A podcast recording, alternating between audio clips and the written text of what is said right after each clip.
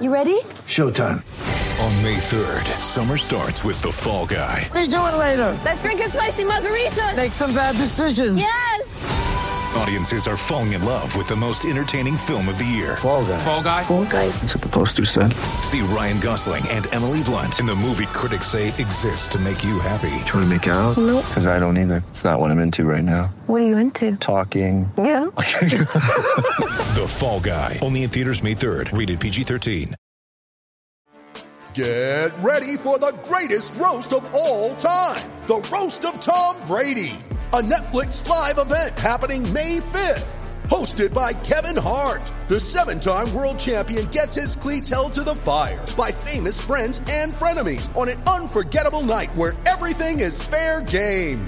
Tune in on May 5th at 5 p.m. Pacific time for the Roast of Tom Brady, live only on Netflix.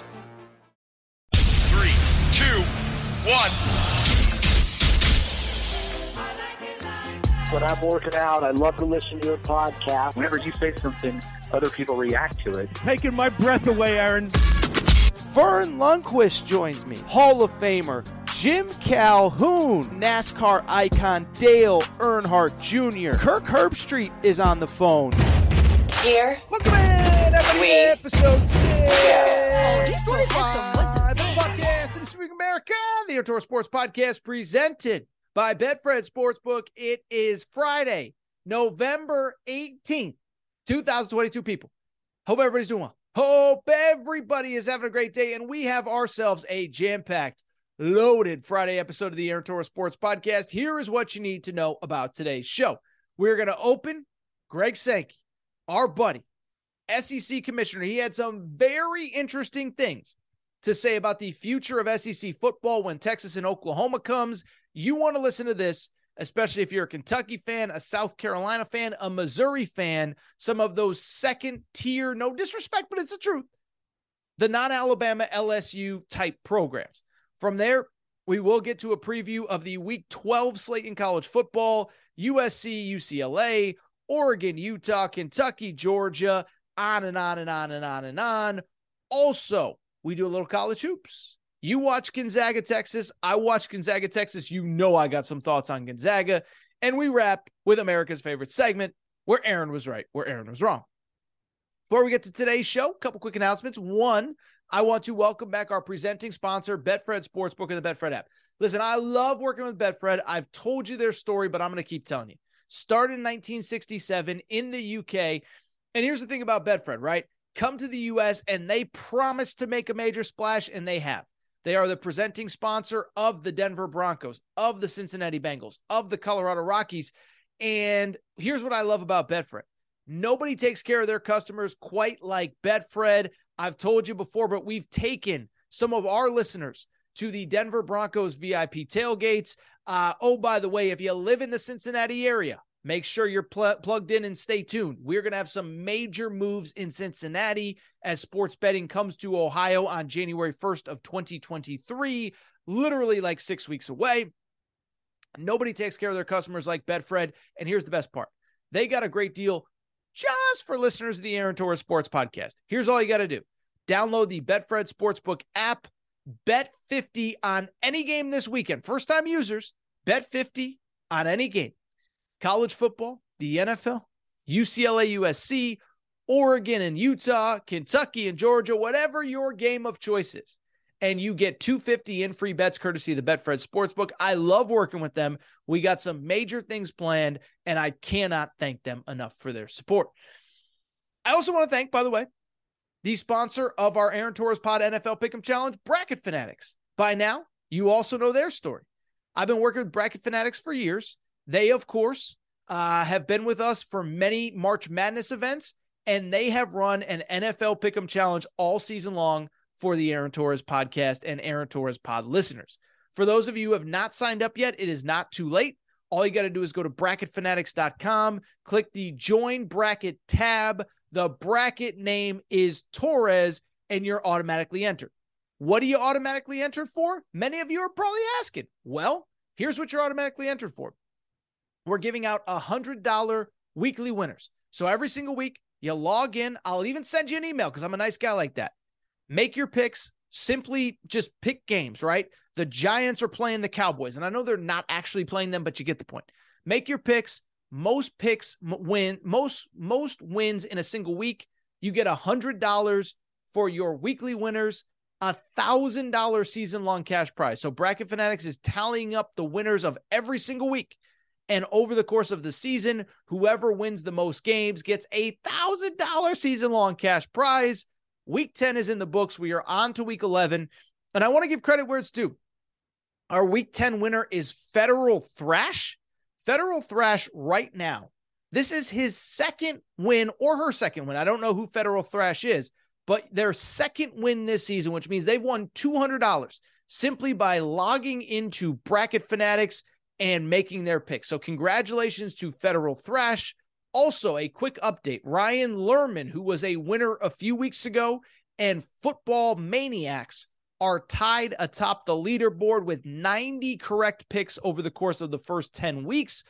Houday wins and Freeds are tied behind them in second place with 88 wins. So if you have not signed up, go to bracketfanatics.com. And what you want to do is click join bracket bracket name Torres. Also, if you're watching on YouTube, there's a link there. If you're if you're listening on Apple or Spotify, there's a link in the show description.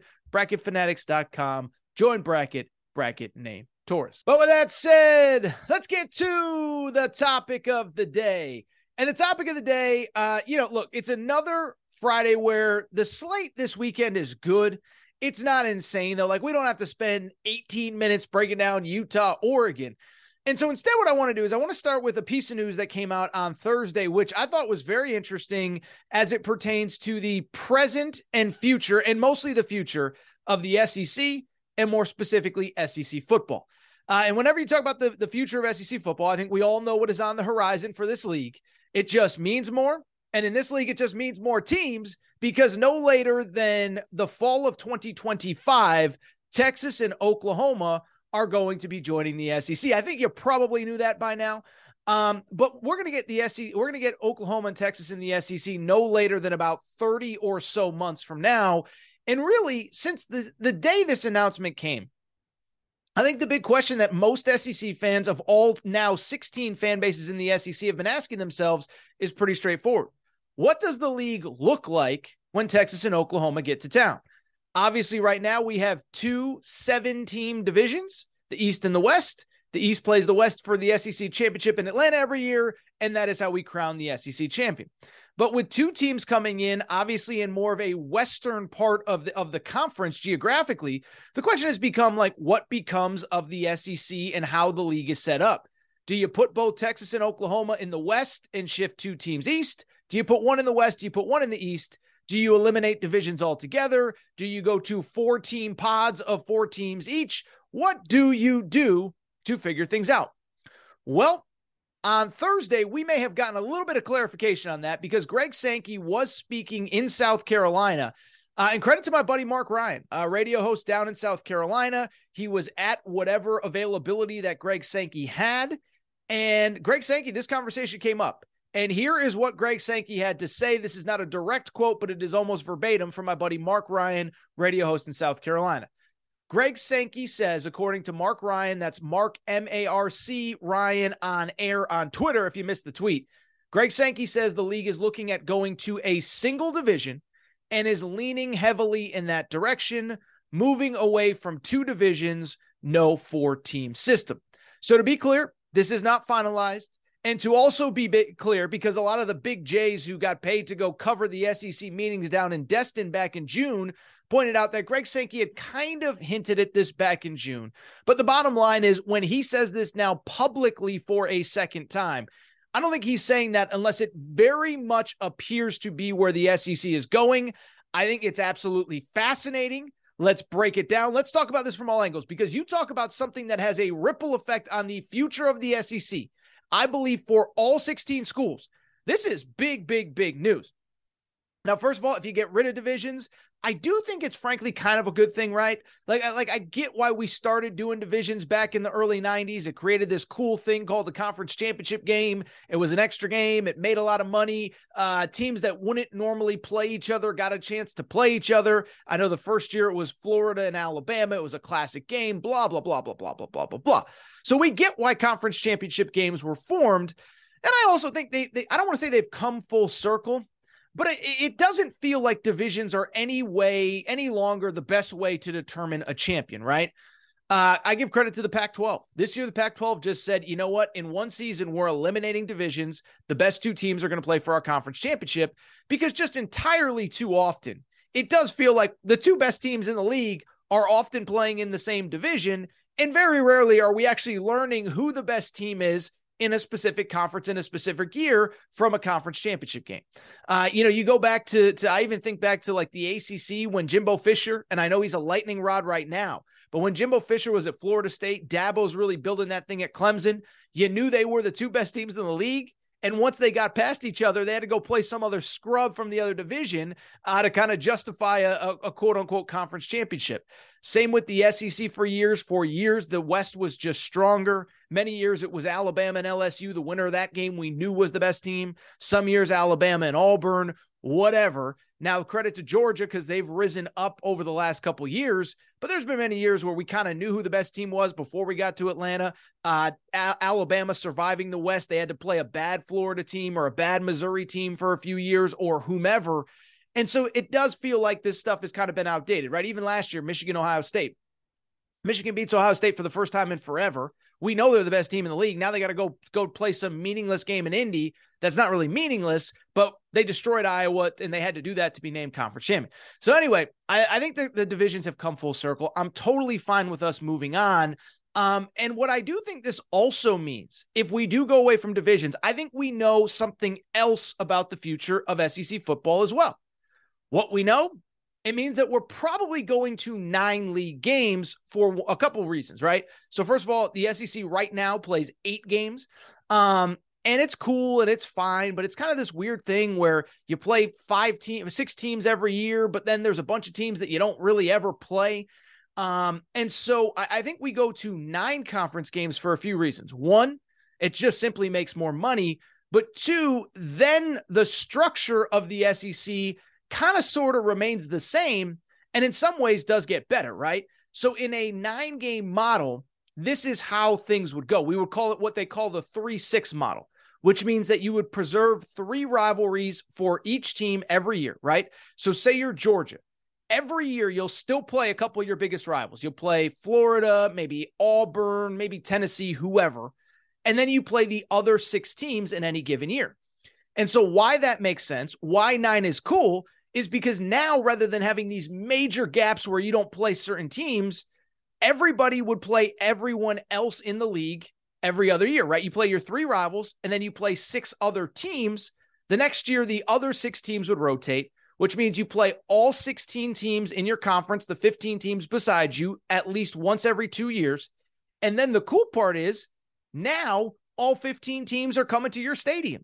So if you're a Kentucky fan and maybe once in your life you've seen LSU come in, or once in your life and you've seen Alabama come into Kroger Field, well, now you're going to see Alabama, LSU, Texas, Oklahoma, Texas A&M once every 4 years coming through Alabama.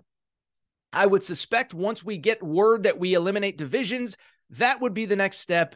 And oh, by the way, it also you make more money by playing more league games. And so to me, that's probably the next step. And I think you can probably get away with it because in a 12 team playoff, those one to two conference losses will not be as bad. Finally, though, I do want to talk about kind of the winners and losers if this is where we go to a single division, 16 teams. Um, and I think it's pretty clear, right? I think right now, the biggest winners are those second tier SEC teams in the West. So the West right now is just tougher. I think there's no doubt about it. I, I don't think we're going to argue about that. Um, and it's just tough, right? It's tough for Mississippi State to get up off the ground. It's tough for Arkansas in a year like this where there's injuries and where stuff breaks your way where every single year you got Bam on the schedule, you got LSU on the schedule. Um, you know, many years Auburn is up, some years A&M is up. It's just tougher in the West right now than it is in the East.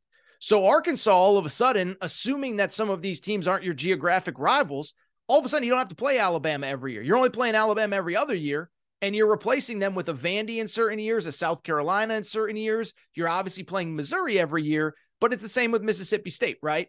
Now, instead of having to play Alabama every year, if they're not one of your rivals, then you're now replacing them with a Vandy or a South Carolina or somebody um, that you wouldn't routinely play. And in theory, it gets easier.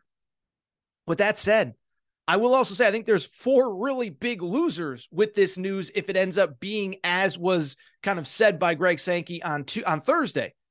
And that's kind of those middle to bottom tier SEC East teams right now, right?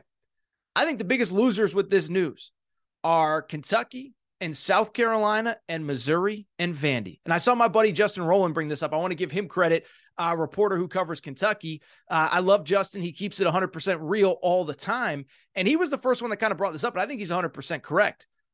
It's the exact opposite for those schools where now, yes, maybe you get one or two of them as a rival, but now you got to replace a Vandy every year with a Vandy every other year. And that other year, it's going to be Alabama instead, or it's going to be Texas instead, or it's going to be Oklahoma instead, or you're going to have to play two or three of those teams every year instead of a year like this where Kentucky, their cross division games were Ole Miss and Mississippi State. Now, Ole Miss happens to be good this year, but that's still that's a pretty manageable schedule most years. Uh, South Carolina this year, Arkansas and Texas A&M, that's pretty manageable this year.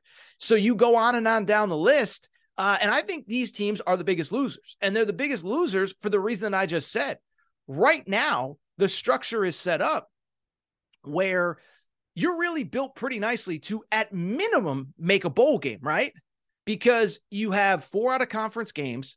Three of them are probably going to be against group of five or uh, uh, FCS schools. You'll have your, your, your rival in a power conference. For Florida, it's the S. Uh, uh, it's Florida State. For South Carolina, it's Clemson. For Kentucky, it's Louisville. So you have your built-in rival, but you have three pretty easy out of conference games. Well, now if we go to nine league games, one of those is going to be eliminated, and then on top of that, all of a sudden, those built-in wins that you need to get to six, seven wins and bowl eligibility, now two or three are gone every year. And so to me, that is why. And, and I go back, I'll tell you where I go back to when I hear a piece of news like this. I go back to the day that Texas and Oklahoma, the, the first rumor broke at SEC Media Days two years ago. And I said, I don't know if they're going to get enough votes because if I was a Mississippi State, if I was a Kentucky, if I was a South Carolina, a Missouri, a Vanderbilt, the last thing I want to do is bring more good teams into this league. And so when I think about what a single division, what a nine conference games where where you play every team every other year, I go back to that first day that this news broke at the SEC Media Days because what I said was, I said, I just don't know. If I was uh, South Carolina, I'd be voting against it. If I was Kentucky, I'd be voting against adding those two schools. If I was Missouri, I'd be voting against adding Texas and Oklahoma. And the reason is pretty straightforward, right? It just makes it that much harder to achieve your ultimate goals. Because at the end of the day, look, I get why all this is done. It's more money, it's more finances, it's more facilities, it's more higher paid coaches, it's more and you know, I know NIL can't be through the school, but you get the point. It's more money to run your program at the highest level, okay? But I do think it does come at a cost, right? Now, I, I was talking to, with somebody about this kind of in the college sports world the other day. Is it sounds great to get all this money, but you as the fan, you don't get any money. If you're a Kentucky fan, if you're a South Carolina fan, if you're an Alabama fan, if you're an LSU fan, if you're in the Big Ten, if you're a Purdue fan, you don't get any new money by USC and UCLA joining the league. All you get is two more teams that are going to make it that much more difficult to reach your goal. And so if you're a Kentucky fan, think about being a Kentucky fan right now. You're in a frustrating year where you came in with real expectations that maybe if things sort of broke right, who knows? Maybe you get to Atlanta, play for an SEC championship. Well, now, good luck with that because now you don't just have to get by Georgia. You got to get by Alabama and LSU and Ole Miss and Texas and Oklahoma. And again, it just goes back to I, I never understood why it was such a slam dunk to let Texas and Oklahoma in because sure, it's great for your school that they get more money. It's great for the construction company that's building all the facilities. It's great for the AD who gets an extra zero at the end of his check. But for you as a fan, you don't get anything out of it. All you get is tougher schedule, tougher teams, tougher road to whatever you're trying to achieve. And so I think to me, that's the biggest story that came out of this piece of news. I don't think it really affects Alabama all that much. I don't know that it affects LSU or Georgia or even Texas A&M. But I do think it affects Arkansas and Mississippi State in kind of a good way.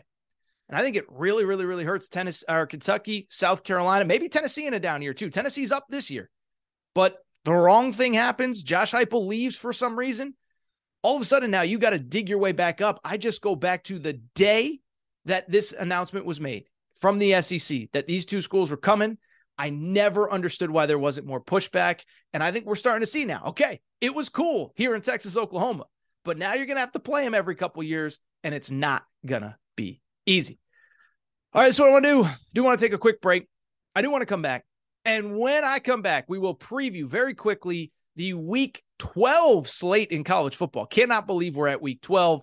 I'm going to talk about USC, UCLA. I'm going to talk about Oregon, uh, Utah, Kentucky, Georgia. We're going to talk about all of it. Take a quick break. Be right back.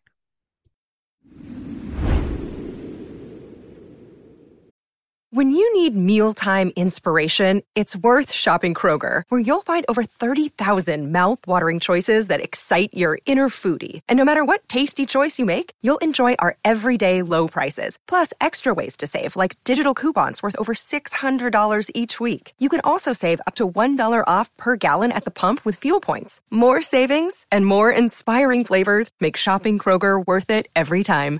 Kroger, fresh for everyone. Fuel restrictions apply. Lucky Land Casino asking people what's the weirdest place you've gotten lucky? Lucky? In line at the deli, I guess? Aha, in my dentist's office.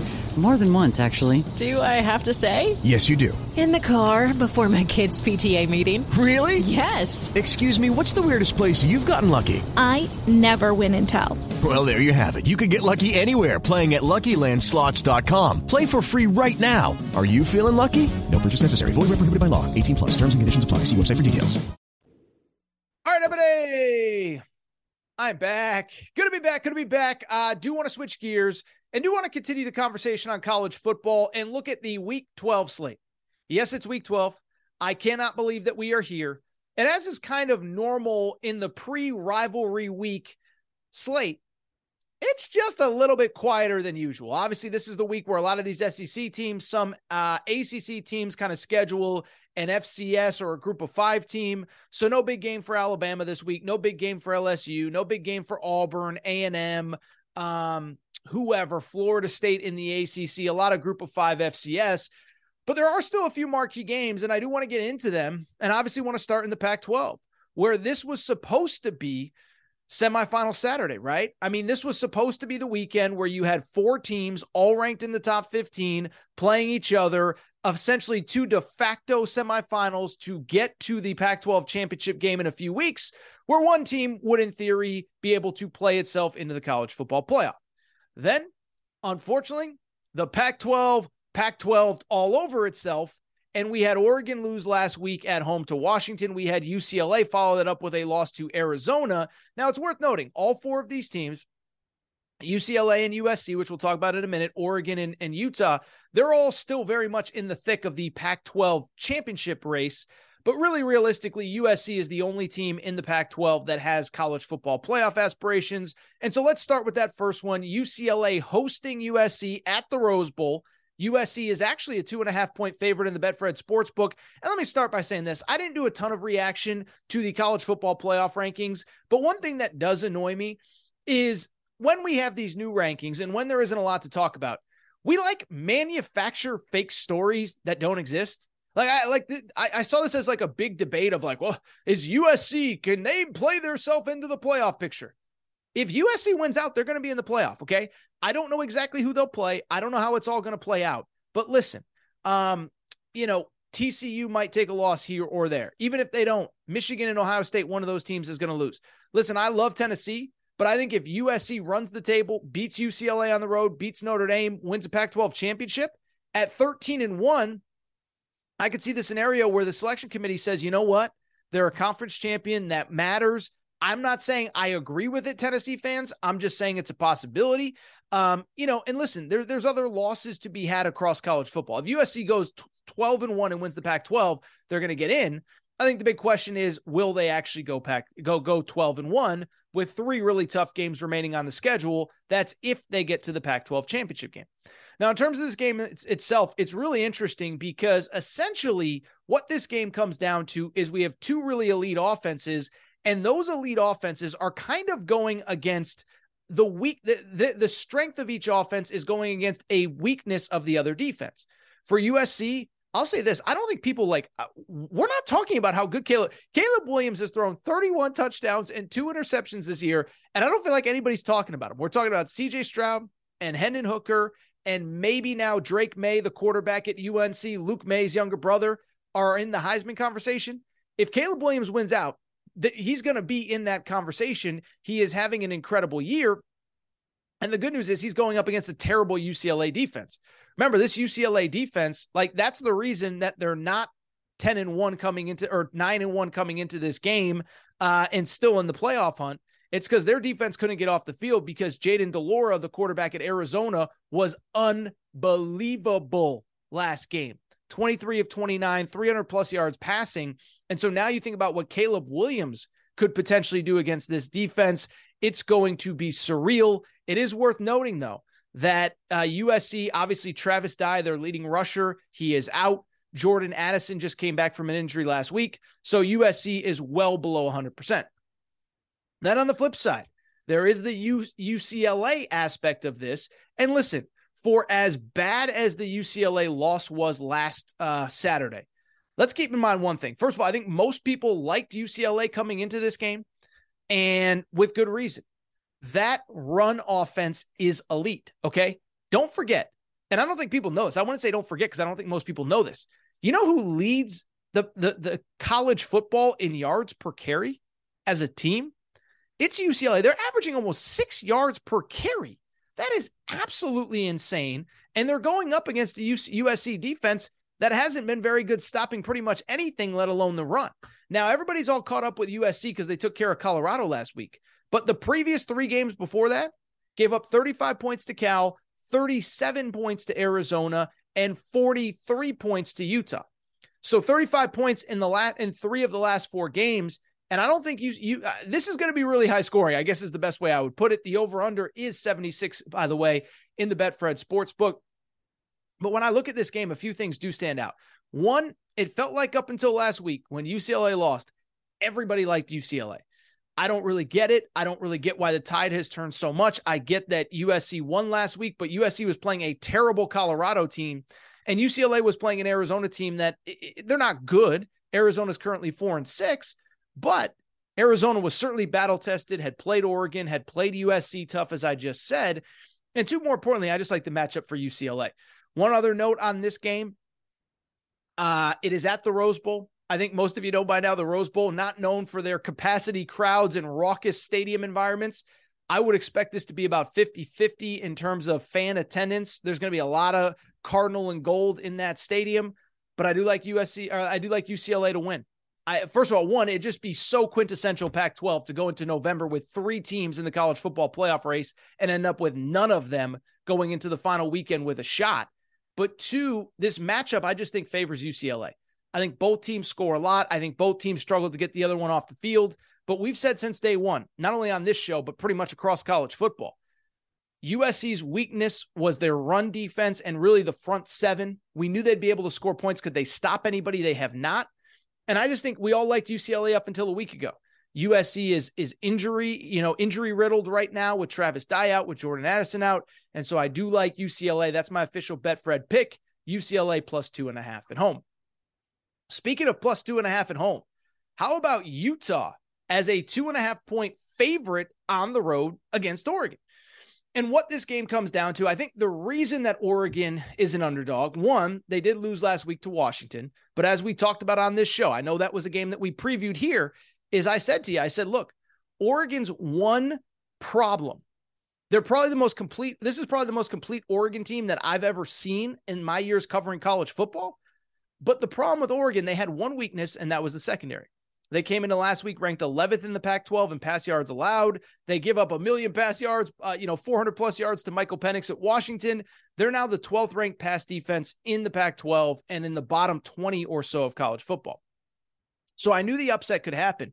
But here's a positive spin is you're playing the best pass offense in the country and you had a chance to win if Bo Nix did not get hurt to, to the second to last drive. Bo Nix goes down, you go three and out, you give the ball back, Washington takes the lead. And so when I look at this game, what this comes down to to me is whether just Bo Nix plays or not. We're, they're calling it a lower leg injury. So it's 50. It doesn't appear as though there's any obvious answer as to whether he plays or not.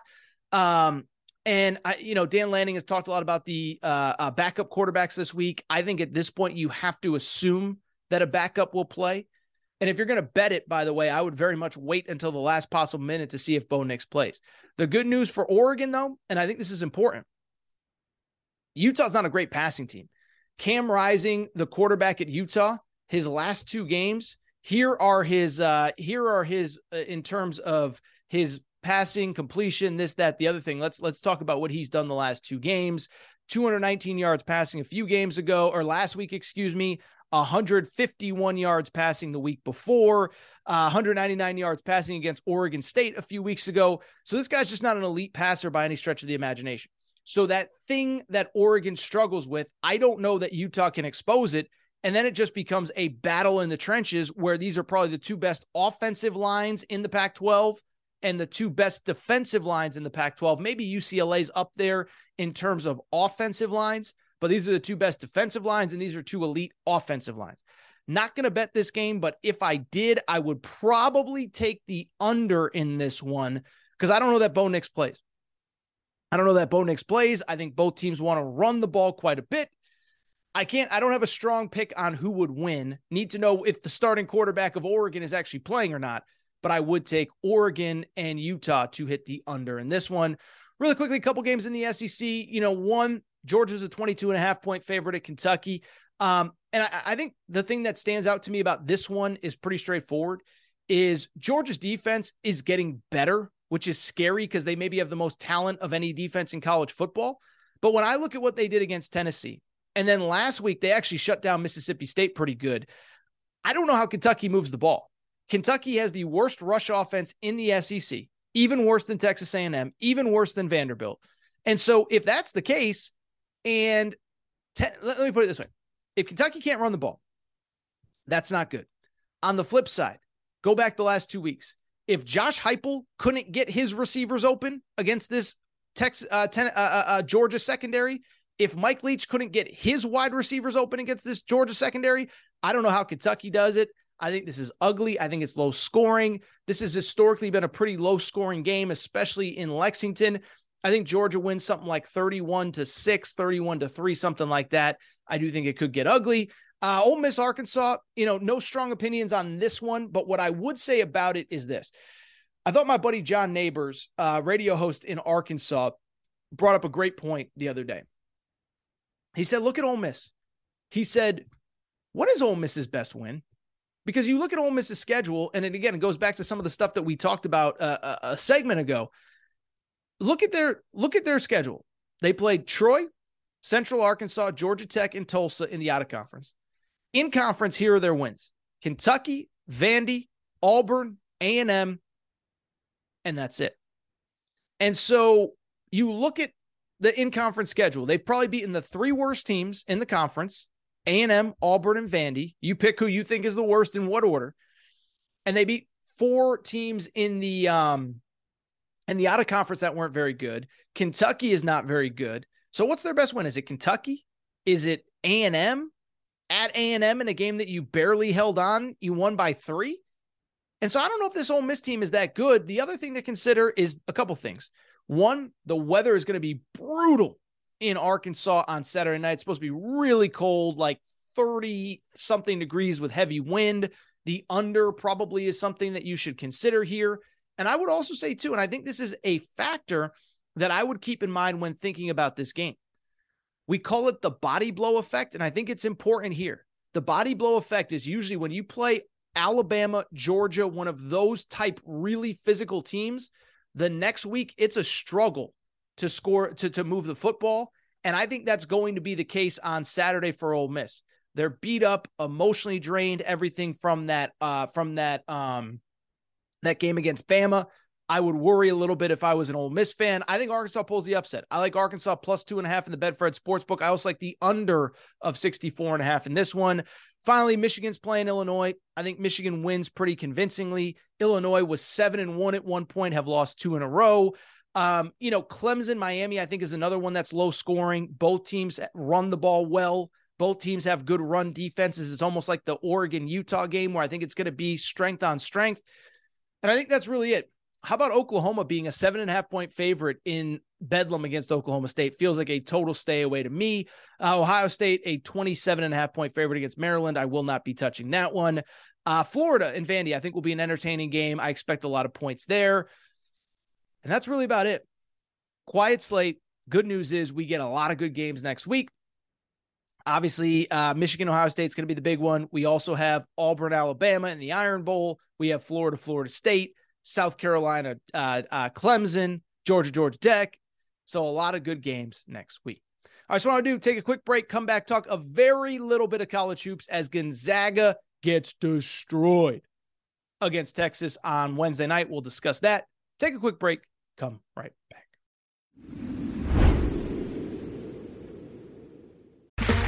Okay, round two. Name something that's not boring. A laundry? Ooh, a book club. Computer solitaire, huh? Ah, oh, sorry, we were looking for Chumba Casino. That's right. ChumbaCasino.com has over 100 casino style games. Join today and play for free for your chance to redeem some serious prizes. ChumbaCasino.com. No purchase necessary. Full prohibited by law. 18 plus terms and conditions apply. See website for details. Okay, round two. Name something that's not boring. A laundry? Ooh, a book club. Computer solitaire, huh? Ah, oh, sorry, we were looking for Chumba Casino. That's right. ChumbaCasino.com has over 100 casino style games. Join today and play for free for your chance to redeem some serious prizes. ChumbaCasino.com. No purchase necessary. Full prohibited by law. 18 plus terms and conditions apply. See website for details. All right, everybody. I am back. Good to be back. Good to be back. Uh, so here's the deal. I want to get to some college hoops. You know, there's not really a ton that's happened since the Tuesday, uh, you know, the Wednesday morning show that we did. Obviously, that was recapping the Champions Classic. Michigan State beats Kentucky, Kansas beats Duke. Um, but you know, a couple college hoops stories that I do want to get to. Uh, by the way, Monday's show, we will probably talk little college hoops. I know we don't generally talk college hoops on Monday, it's mostly a football show. But with all of the big tournaments going on, the Maui Invitational, all that, we'll probably preview some of those on Monday. But let's get to some of these storylines in college hoops since we last recorded on Tuesday night into Wednesday. By now, I'm guessing you probably know where I'm going with this segment. You probably know what the one big story is in college hoops since I last recorded. It is the Gonzaga Bulldogs going into the brand new Moody Center, the new arena on Texas bas- uh, Texas's campus for basketball specific, uh, you know, events there. Gonzaga walked in as the number two team in the country, Texas number 11. Gonzaga's a slight favorite of the Betfred Sportsbook, and Gonzaga got destroyed. Final score 93 to 74. And you know, I got a couple thoughts on this. One, I know I always say the, the, the more interesting stories in the losing locker room. Today, let's give credit to the victors, though, right? Let's give credit to Texas basketball because this was a team coming into the year I was probably a little bit more down on than most people. You go back to last year, Chris Beard, year one, brings in a bunch of transfers. Marcus Carr from Minnesota, Timmy Allen from Utah, Christian Bishop from Creighton, Dylan Disu from Vanderbilt. And I remember being on this show talking about how much I love Texas, how they were the next great program in college basketball, Chris, because Chris Beard was at a place that he believed that he could win multiple national championships at. Well, it didn't really go that way for Texas last year. They, you know, they were never really bad, but they were never great either. The stat that stood out to me, and I understand that the Big 12 is a brutal conference, but Texas at no point last year won more than three consecutive games once conference play started. So they never really got on a run. They never really had that moment where we just sat there and said, oh my God, here comes Texas. And if anything, they were kind of a jumbled mismatch group of parts in terms of the team itself. Had a couple guards that weren't really kind of lead guard type, you know, talents. You had wings that couldn't really shoot. You had big guys that were athletic, but th- so the point was it never really fit. It never really made sense. Now, to the credit of Texas, they did win an NCAA tournament game last year, lose in the second round. But going into the season, there was a lot of buzz on Texas in large part because of two things. One, they did bring in one marquee transfer, Tyrese Hunter uh, from Iowa State. He was the Big 12 freshman of the year last year. And they also added a couple five star freshmen, Arterio Morris and Dillon Mitchell. Still, I wasn't really sold on them, even after they beat Arkansas at an exhibition charity event a few weeks ago. But then I watched them against Gonzaga, and I'll give credit where it's due. I was wrong on Texas. Oh, we'll talk about them and where Aaron was right, where Aaron was wrong. And this is a really good basketball team. The difference, the the X factor, it is Tyrese Hunter. Uh, Wednesday night against Gonzaga, he finishes with 26 points, five of eight three point shooting. That was the really the, the variable that was missing last year. Didn't have great shooting and really didn't have a playmaker at the point guard position.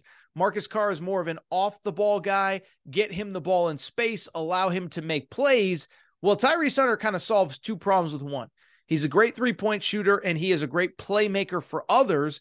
And that was on full display on Wednesday night against Gonzaga. He finishes the game. This is Tyrese Hunter, the star transfer from Iowa State, a career high 26 points, five of eight from three, two assists in the victory. And so, what I would say in the big picture with Texas, this team just might be better than I gave them credit for. They had the talent, they had the athleticism, they had the skill, they had the coaching, but now they have a star player who can make plays with the ball in his hands. And the other thing that stood out, the defense was really good. Now, you look at the box score, statistically, it wasn't great.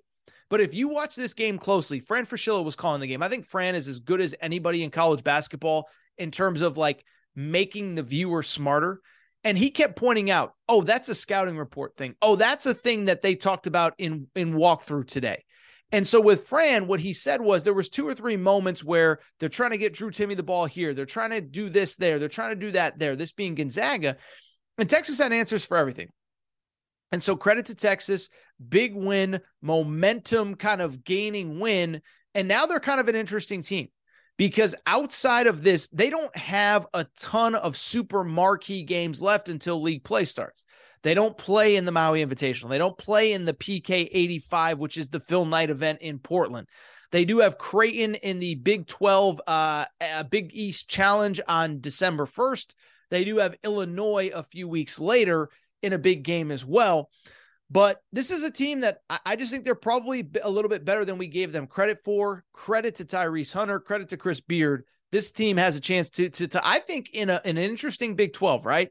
We talked about Kansas on Wednesday's show. I'm not a huge Kansas guy this year. I don't know what they do that's super special. Could Texas surprise some people, maybe win the Big 12? It's a little early for that, but they surprised me here. On the flip side, I just told you why I was wrong on Texas in the preseason. Well, I was dead right on Gonzaga. Here's the bottom line there were people in my business, in the media, and we'll talk about it again in where Aaron was right, where Aaron was wrong, who were adamant that like Gonzaga's the number one team in the country. They have Drew Timme. And I said, I don't really know that they're the number one team in the country. And the reason being, and we talked about it all offseason. I remember talking about this back in April I remember in April talking about this and saying, what is their point guard situation? Because for Texas, for for Gonzaga to have success, we know Drew Timme's back. We know he's great. We know this. We know that. They need somebody to step up at the point guard position. Because remember, last year they had a kid named Andrew Nembhard, was the first pick of the second round, was a great college basketball player. And I just said all offseason, I said they need one of two guys to step up, either Nolan Hickman or Hunter Sallis. Both were five stars, both were freshmen last year. They didn't really play. And unless one of those guys steps up, I don't really see the scenario where like they're a national championship caliber team.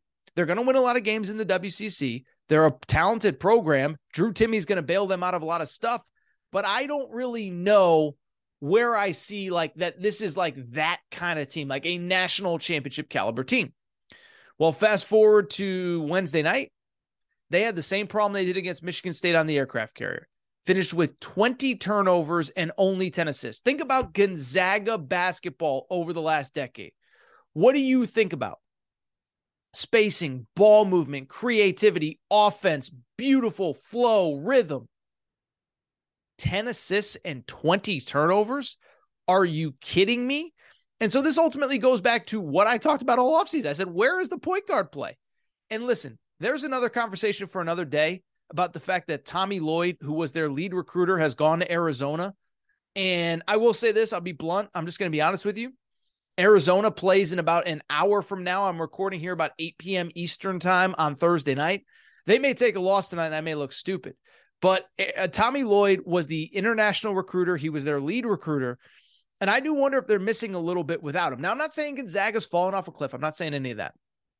But what I am saying is, is that the team that we have gotten to know, ball movement, spacing, ball handling, three point shooting, they're not really on display. Now, the good news is uh, the, the out of conference schedule is brutal, but they'll get right in conference play. But that out of conference schedule is brutal. I'll say this right now. They do play Kentucky next on Sunday night. So we'll talk about this on the Monday show. But Sunday night, they play Kentucky. I think Kentucky's going to Spokane and winning. I just don't think this is a good Gonzaga team. When I say not good, I don't mean, oh, Gonzaga's so overrated. They're terrible. I think they're probably a top 15 or ish or so team. I think they're okay. I don't think they have good enough guards. And so I think Tuesday night or Wednesday night proved it. I do like Kentucky to go into the kennel and get the W. I think if you can get pressure on their guards, which Kentucky will with Cason Wallace, uh, with Jacob Toppin, who's more of a wing player, with Antonio Reeves, I think they go in and get the win. A couple other news and notes from college hoops. One, did you see Trevon Brazile, the forward from Arkansas? I've been telling you about this kid since the transfer portal opened in April. The dunk of the year murdered a guy. Arkansas wins. We'll talk more about Arkansas. They go to the, the Maui Invitational next week. Uh, game one, they are going to destroy Louisville. Poor Louisville. Can't get right, can't beat anybody. Arkansas plays Louisville in the Maui Invitational opener, and they play Creighton in round two. So the Maui Invitational is going to be great this year. Creighton's a top 10 team, Arkansas is a top 10 team. Um, San Diego State's really good. Arizona, we just talked about, is good. The Maui Invitational is going to be awesome. Arkansas gets the win. By the way, really quickly, just a quick shout out to Iowa basketball. Don't know how much we've talked Iowa basketball on this show, but remember, this time last year, they lost Luka Garza. Turned out they were pretty good. They won the Big Ten conference tournament title. They ended up as a three seed. They ended up losing in the first round to uh they ended up losing to Richmond. They were actually a five seed, not a three seed. But come back this year, they lose Keegan Murray, a top five pick to the Sacramento Kings. They destroy Seton Hall on Thursday night against Seton Hall. So I'm sorry, I'm just tripping here. I'm, I'm thinking about the Friday schedule. We got a loaded Friday schedule. Villanova at Michigan State. Yes, Michigan State has another marquee game. Uh, Xavier playing Indiana. And as I said, Sunday, we get a very interesting matchup Kentucky in Spokane against Gonzaga. We will have a recap of all of this on Monday's Aaron Torres pod. All right, so what I want to do, take a quick break. Do want to come back and we will wrap with what has become America's favorite segment Aaron Right, Aaron Wrong. Take a quick break. Be right back. Step into the world of power, loyalty, and luck. I'm going to make him an offer he can't refuse. With family, cannolis, and spins mean everything. Now, you want to get mixed up in the family business. Introducing The Godfather at ChumbaCasino.com. Test your luck in the shadowy world of The Godfather slot. Someday, I will call upon you to do a service for me. Play The Godfather now at ChumbaCasino.com. Welcome to the family. No purchase necessary. VGW Group. Void where prohibited by law. 18 plus. Terms and conditions apply. All right, everybody. I am back. Good to be back. Good to be back. Final segment of the show. Final segment of the week. So good to be back. And I do want to wrap with what has quickly become America's favorite podcast segment where Aaron was right, where Aaron was wrong. By now, you know the drill. Stole this from my buddy Colin Cowherd. Colin does where Colin was right, where Colin was wrong every single week. And I decided to bring to the Aaron Torres Sports Podcast for one very simple reason. Over the course of a week, a month, a year, nobody gives out more hot sports takes than your boy Torres. And when I get stuff right, nobody likes telling you about it more than I do. Torres told you this. Should have listened to Torres. Why didn't you listen to Torres? Torres, Torres, Torres, Torres, Torres, Torres, Torres. Never shut up. Swear to God, I never shut up on some of this stuff.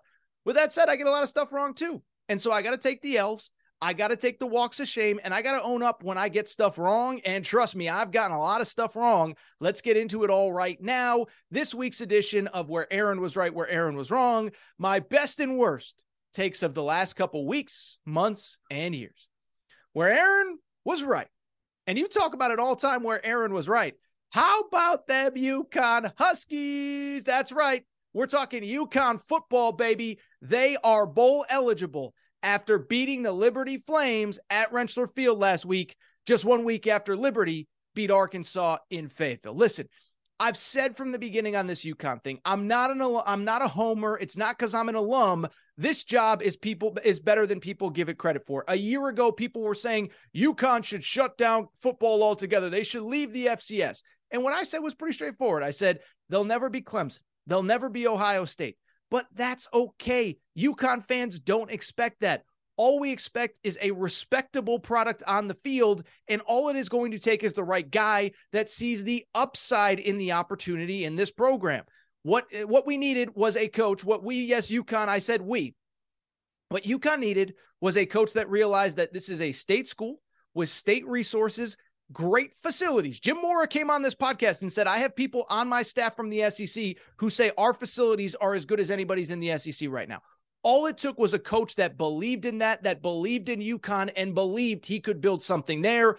Well, UConn is now six and five. They are going to a bowl game, and I'm just fascinated to see where they end up. Hoping I can get there. Can't promise anything, UConn Nation, but so fired up for my UConn Huskies. Where Aaron was wrong really right on Jim Mora. I was really wrong on Oklahoma. If you go back to the preseason, I had Oklahoma in my college football playoff, and my thought process was pretty straightforward.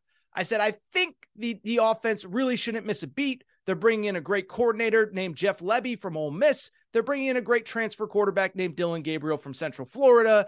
And while the offense isn't going to miss a beat, the defense should be much, much, much better under Brent Venables. Uh, yeah, uh, no, that is not what has happened at all. Instead, Oklahoma has completely fallen off the face of the earth. And as we talked about on Monday, I continue to be blown away by the Oklahoma fans that continue to say, oh, it's Lincoln Riley's fault. He left a mess. Well, Lincoln Riley inherited a much bigger mess than if, if you believe Lincoln Riley left a mess at Oklahoma. He inherited a much bigger mess at USC, where they were four and eight last year. They are now nine and one with a chance to play themselves into the college football playoff.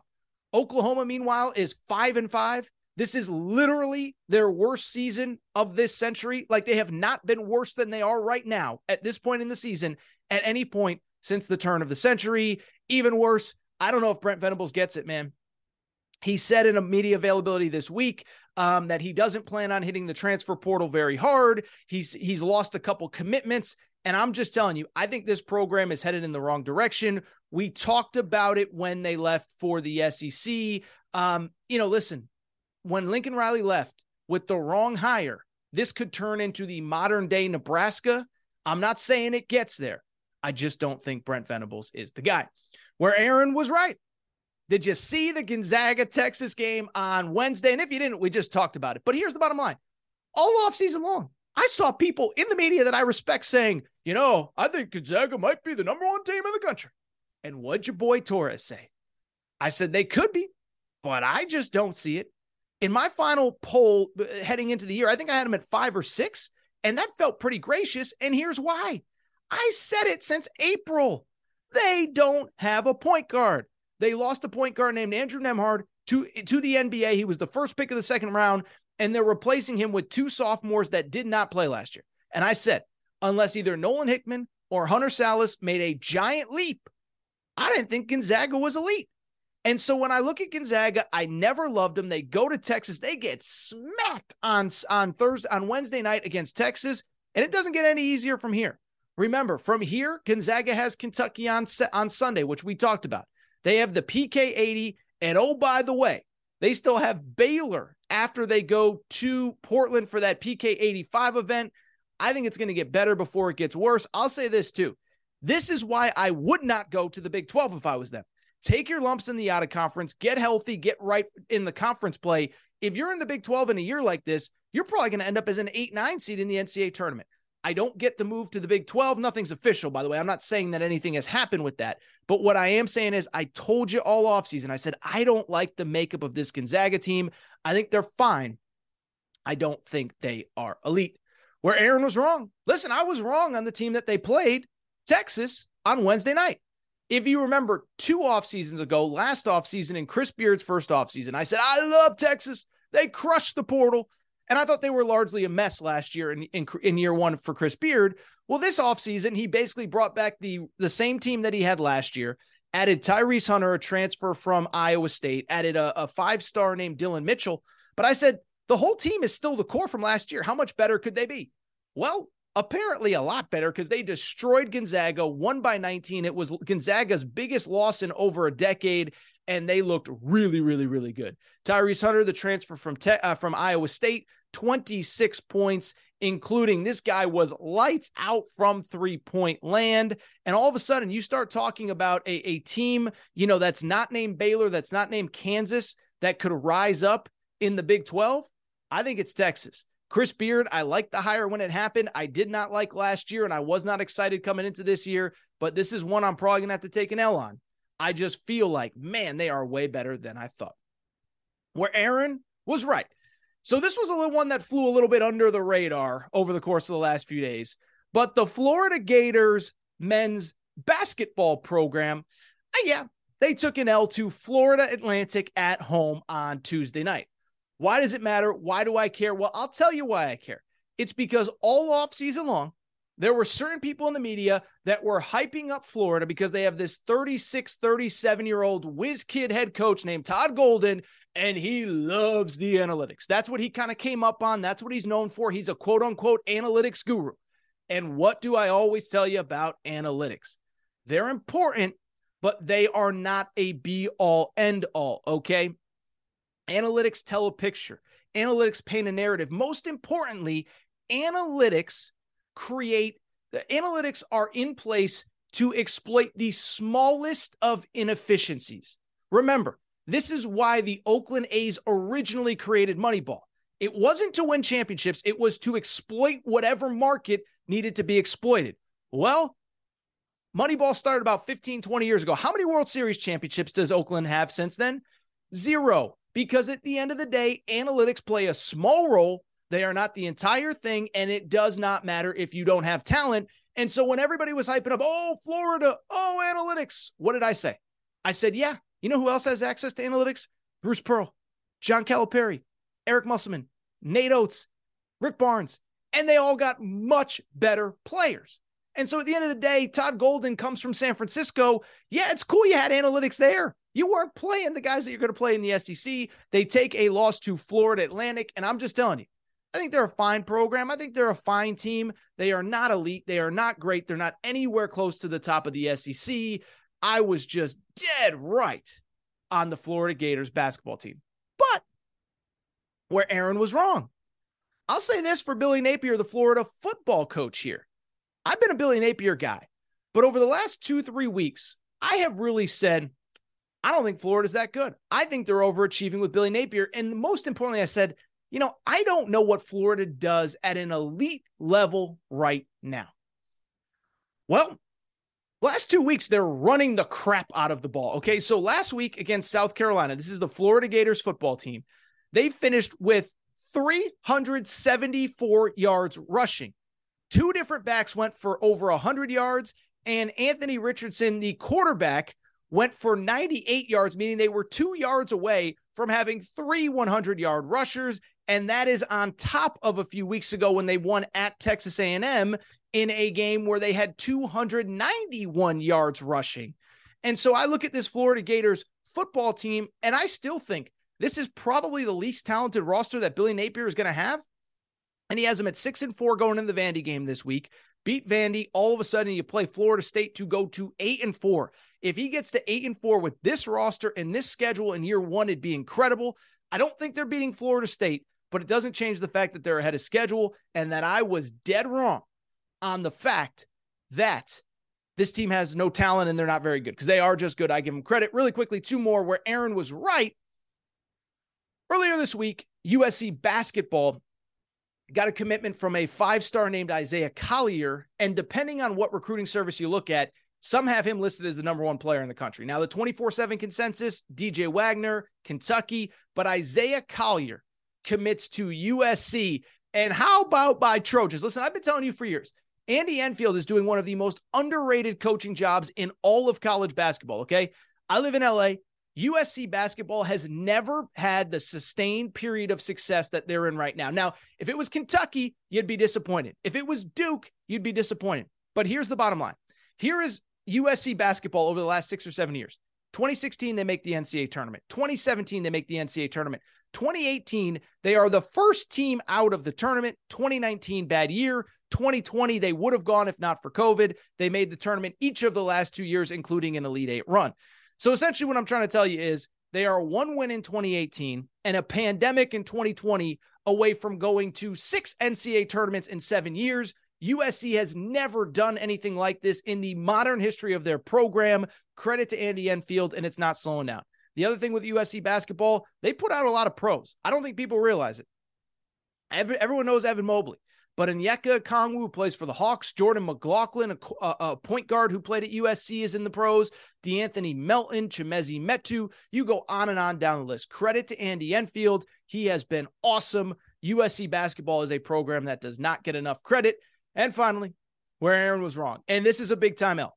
In the preseason, I said, you know, I'm not really sold on the Kansas City Chiefs. What are they going to do without Tyreek Hill? Oh my goodness, the division is so tough blah, blah, blah, blah, blah, blah, blah, blah, blah. Torres was dead wrong. Here's the bottom line about Kansas City. Um, you know, one, the, the loss of Tyreek Hill has not mattered, at least not in the way that I thought. Two, the division isn't very good. But three, here's the bottom line. After Buffalo's loss to Minnesota last week, have you seen the AFC standings? You know who's in first place, and you know who would have home field advantage throughout the playoffs next year? It's the Kansas City Chiefs. Was dead wrong on this. I got to own it. KC remains awesome. And I learned my lesson. Don't bet against Patrick Mahomes. All right, I think that's it for this episode of the Aaron Torres Sports Podcast. Before we get out of here, I want to remind you if you're not subscribed to the show, please make sure to do so. Apple, Spotify, Amazon Music, Google Music, wherever you listen to podcasts, make sure you're subscribed. Also, make sure to rate and review the show. Go ahead, give us a quick five stars. Let us know what you like, what you don't like, all that good stuff. Make sure you're following on social media at Aaron underscore Torres on Twitter, at Aaron Torres Pod on Instagram, Aaron Torres podcast questions at gmail.com. Aaron Torres podcast questions at gmail.com. That is all for today's show. It is time for me to get out of here. Shout out to Torque. Shout out to Rachel, who hates my voice. Shout out to JJ Redick, you. I'll be back Monday. New episode, Aaron Torres Sports Podcast. Hello, it is Ryan, and we could all use an extra bright spot in our day, couldn't we? Just to make up for things like sitting in traffic, doing the dishes, counting your steps, you know, all the mundane stuff. That is why I'm such a big fan of Chumba Casino. Chumba Casino has all your favorite social casino style games that you can play for free anytime, anywhere with daily bonuses. That should brighten your day a little. Actually, a lot. So sign up now at chumbacasino.com. That's ChumbaCasino.com. No purchase necessary. VGW. Void were prohibited by law. See terms and conditions. 18 plus.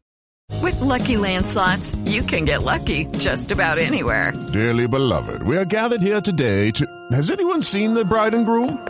Sorry, sorry, we're here. We were getting lucky in the limo and we lost track of time.